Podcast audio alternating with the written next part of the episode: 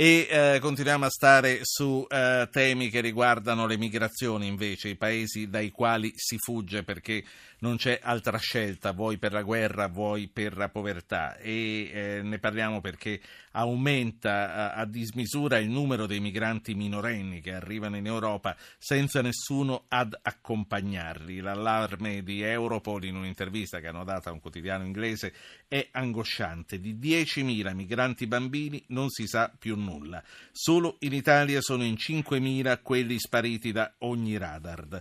L'altra sera ne parlavamo con il giornalista Luca Attanasio che sul tema ha scritto un bel saggio intitolato Il bagaglio. Questa sera ne voglio parlare col portavoce Italia eh, di Unicef che è Andrea Iacomini. Bentornato a Zapping Iacomini. Grazie, buonasera Ruggero, buonasera a tutti. Voglio ricordare agli ascoltatori che eh, per intervenire sul tema dei migranti bambini che scompaiono dalla vista di tutti eh, bisogna mandare un messaggio col vostro nome al 335 699 2949. Andrea, qual è la lettura che date voi?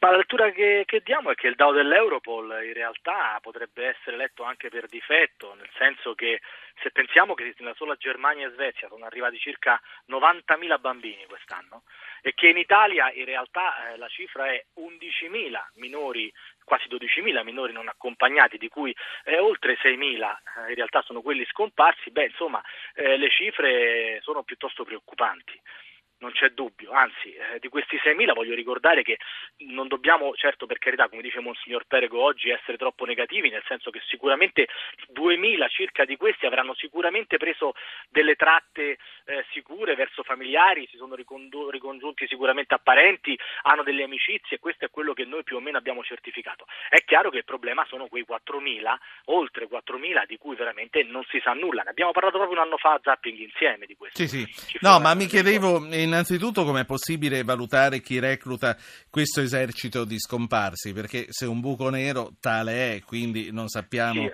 Che cosa c'è dentro. E poi mh, parlavamo anche l'altra sera con Attanasio che ci spiegava come in certi paesi, eh, anche se si tratta di un ragazzo di 14-15 anni, c'è dietro un progetto, un progetto per il quale tutta la famiglia raccoglie dei soldi, un viaggio che comunque viene programmato. E allora perché dovremmo pensare che eh, molti più di quelli che dice lei, dei 2000 che dice lei, molti più di questi ragazzi non arrivino alla destinazione che si erano comunque dati? Perché purtroppo, anche parlando con le polizie del, dei vari paesi, compresa la nostra, eh, si parla di una rete criminale internazionale che negli ultimi 18 mesi di fatto ha approfittato di questi arrivi alle frontiere eh, senza regolari documenti per mettere in piedi proprio delle attività illegali anche molto redditizie. Eh, questo l'ha detto anche il capo dell'intelligence europea, quindi non, non, lo diciamo noi. Pensiamo alle stazioni ferroviarie, questi ragazzi vengono intercettati spesso dai trafficanti, magari gli promettono alloggi, lavori, eh, oppure so, vengono rapiti, eh, anche quelli che hanno dei progetti di vita delle famiglie, perché poi questo è vero, sono d'accordo, è la seconda faccia della medaglia, cioè che ci sono queste, sì. queste, famiglie che consegnano dei soldi a questi bambini, sperando questi ragazzi, sperando che no, poi perché... chiaramente... Prego, prego. Poi, sì, no, poi faccio parlare Alfonso, anche perché ehm, se un ragazzo che ha un percorso da fare in una stazione gli dice eh, ti trovo un posto per dormire, eh, il ragazzo gli dice no, io devo andare da un'altra parte, quindi non perdo tempo in questa città. Ma è quello, perché io voglio sempre vedere il bicchiere mezzo pieno, ma no, lo, so, lo so che tante volte invece invece mezzo no. voto. Alfonso, no, sì. sentiamo Alfonso Agrigento, buonasera. Sì, salve. Prego. Niente, io volevo in un attimo, a parte superfluo dirvi i complimenti della trasmissione, fortunatamente esistete, insomma, perché purtroppo molto spesso ci si nasconde. Quindi, quindi lei ci ha detto grazie di esistere praticamente. Sì, praticamente sì. che sì. meraviglia. Infatti io seguo, seguo, seguo, moltissimo la vostra trasmissione in macchina e questa è già una cosa sì. importante, a parte il fatto della compagnia, ma anche soprattutto... Dai, veniamo a noi, veniamo sì, a noi. Il problema è mi chiedo, a volte, vorrei commentare altre cose che avete discusso nei giorni scorsi e anche stasera, ma comunque tema preciso. Mi chiedo se questi bambini non vengono usati purtroppo, e questa è la cosa più spiacevole, per un traffico d'organi, perché si sparisce, si sparisce nel nulla. Chissà, ogni tanto si ci pensa che, fosse, che forse purtroppo... Sentiamo, sentiamo che cosa ne pensa Iacomini, io non ci credo. È una leggenda no, esatto. metropolitana che ci insegue almeno da vent'anni, questa ma non ci sono mai state evidenze. Eh, Oltretutto esatto. ci vorrebbero delle cliniche che trafficano e credo che eh, il sistema dei trapianti sia talmente controllato e talmente monitorabile a posteriori, perché il trapiantato comunque ha bisogno di farsi seguire, che non so se è così facile. Eh, Andrea, prima di rispondere. Sentiamo Guido da Modena. Buonasera. Prego. Buonasera Guido. Sì, pronto, buonasera. Sì. Eh, per quello che riguarda i migranti, eh, sono voluto intervenire perché anch'io ho dei figli e penso che sia una cosa che tocca a tutti perché se fossimo nelle condizioni di trovarci in una guerra civile o in una difficoltà del genere, penso che chiunque di noi avrebbe prima di tutto non solo il pensiero della propria vita ma quello dei propri figli. E Sì. quindi eh, se c'è la possibilità di poter fare uscire da quel paese eh, prima di tutto i nostri figli, eh, faremo, quel- faremo quello che fanno loro. Certo. Eh, ci, ci troveremmo a partire senza sapere dove. E, e speriamo non ma- ci debba mai accadere perché la vita riserva sorprese a tutti. Mm. Guido deve aggiungere qualche cosa.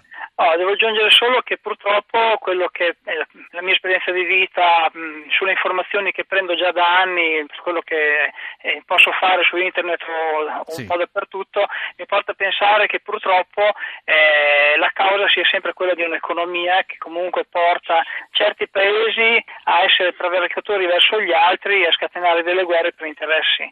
Grazie Eh, Guido, grazie, grazie di questo intervento. A Andrea Iacomini, Unicef Italia. Allora, innanzitutto anch'io mi unisco al conduttore, a te Ruggero, per dire che naturalmente non ci sono evidenze di traffico d'organi di nessun tipo, lo abbiamo detto anche un anno fa, lo posso ribadire, però attenzione, io eh, so di bambini che arrivano naturalmente ragazzini, fino ai 17 anni, con bigliettini in mano, con degli indirizzi ben precisi e definiscono purtroppo in casa d'appuntamenti, in situazioni di sfruttamento, dove hanno purtroppo indirizzi... Maschi e femmine. eh, sì, anche se il numero maggiore ecco, di questo tipo di situazione riguarda i maschi.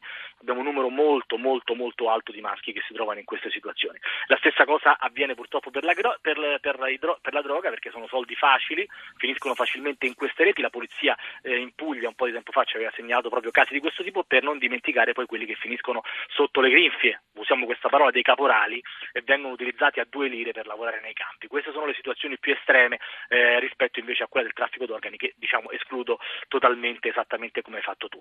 Per quanto riguarda la riflessione invece dell'ultimo ascoltatore, mi fa molto piacere che da nord a sud inizi finalmente la consapevolezza in Italia che nessuno metterebbe i propri figli su una barca per venire qui in vacanza. Cioè, queste persone fuggono sicuramente da situazioni disperate. Ne faccio una, l'abbiamo detto mille volte, ma in Siria si combatte una guerra da cinque anni, ci sono bimbi siriani che purtroppo ancora muoiono in mare e noi stiamo assistendo soltanto nel mese di gennaio a 250 morti e 50 sono bambini. Queste persone fuggono da una guerra che non si risolve, per non parlare poi delle, delle altre situazioni chiaramente di, di- di conflitto. Legate all'economia o no, un, dato è chiaro, insomma, se eh, in questi paesi non si riesce a trovare una soluzione diplomatica, è chiaro che poi l'Europa, come è successo l'agosto scorso, è assolutamente impreparata a questi grandi movimenti umani che noi abbiamo denunciato proprio nel gennaio del 2015. Sì. Un'ultima cosa, eh, in Grecia i calciatori hanno osservato due minuti di silenzio sedendosi sul campo in ricordo Sì. dei tanti bambini annegati in mare. In Italia e nel resto dell'Europa ci sono le condizioni per fare qualche cosa del genere.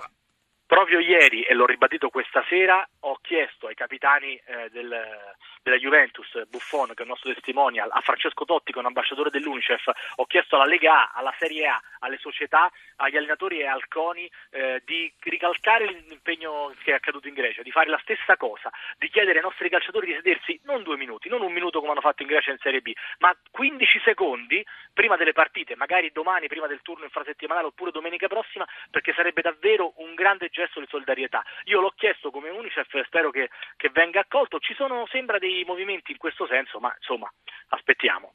Andrea Iacomini, portavoce di Unicef Italia, grazie per essere stato con noi. Buona serata. Grazie sempre a voi, grazie.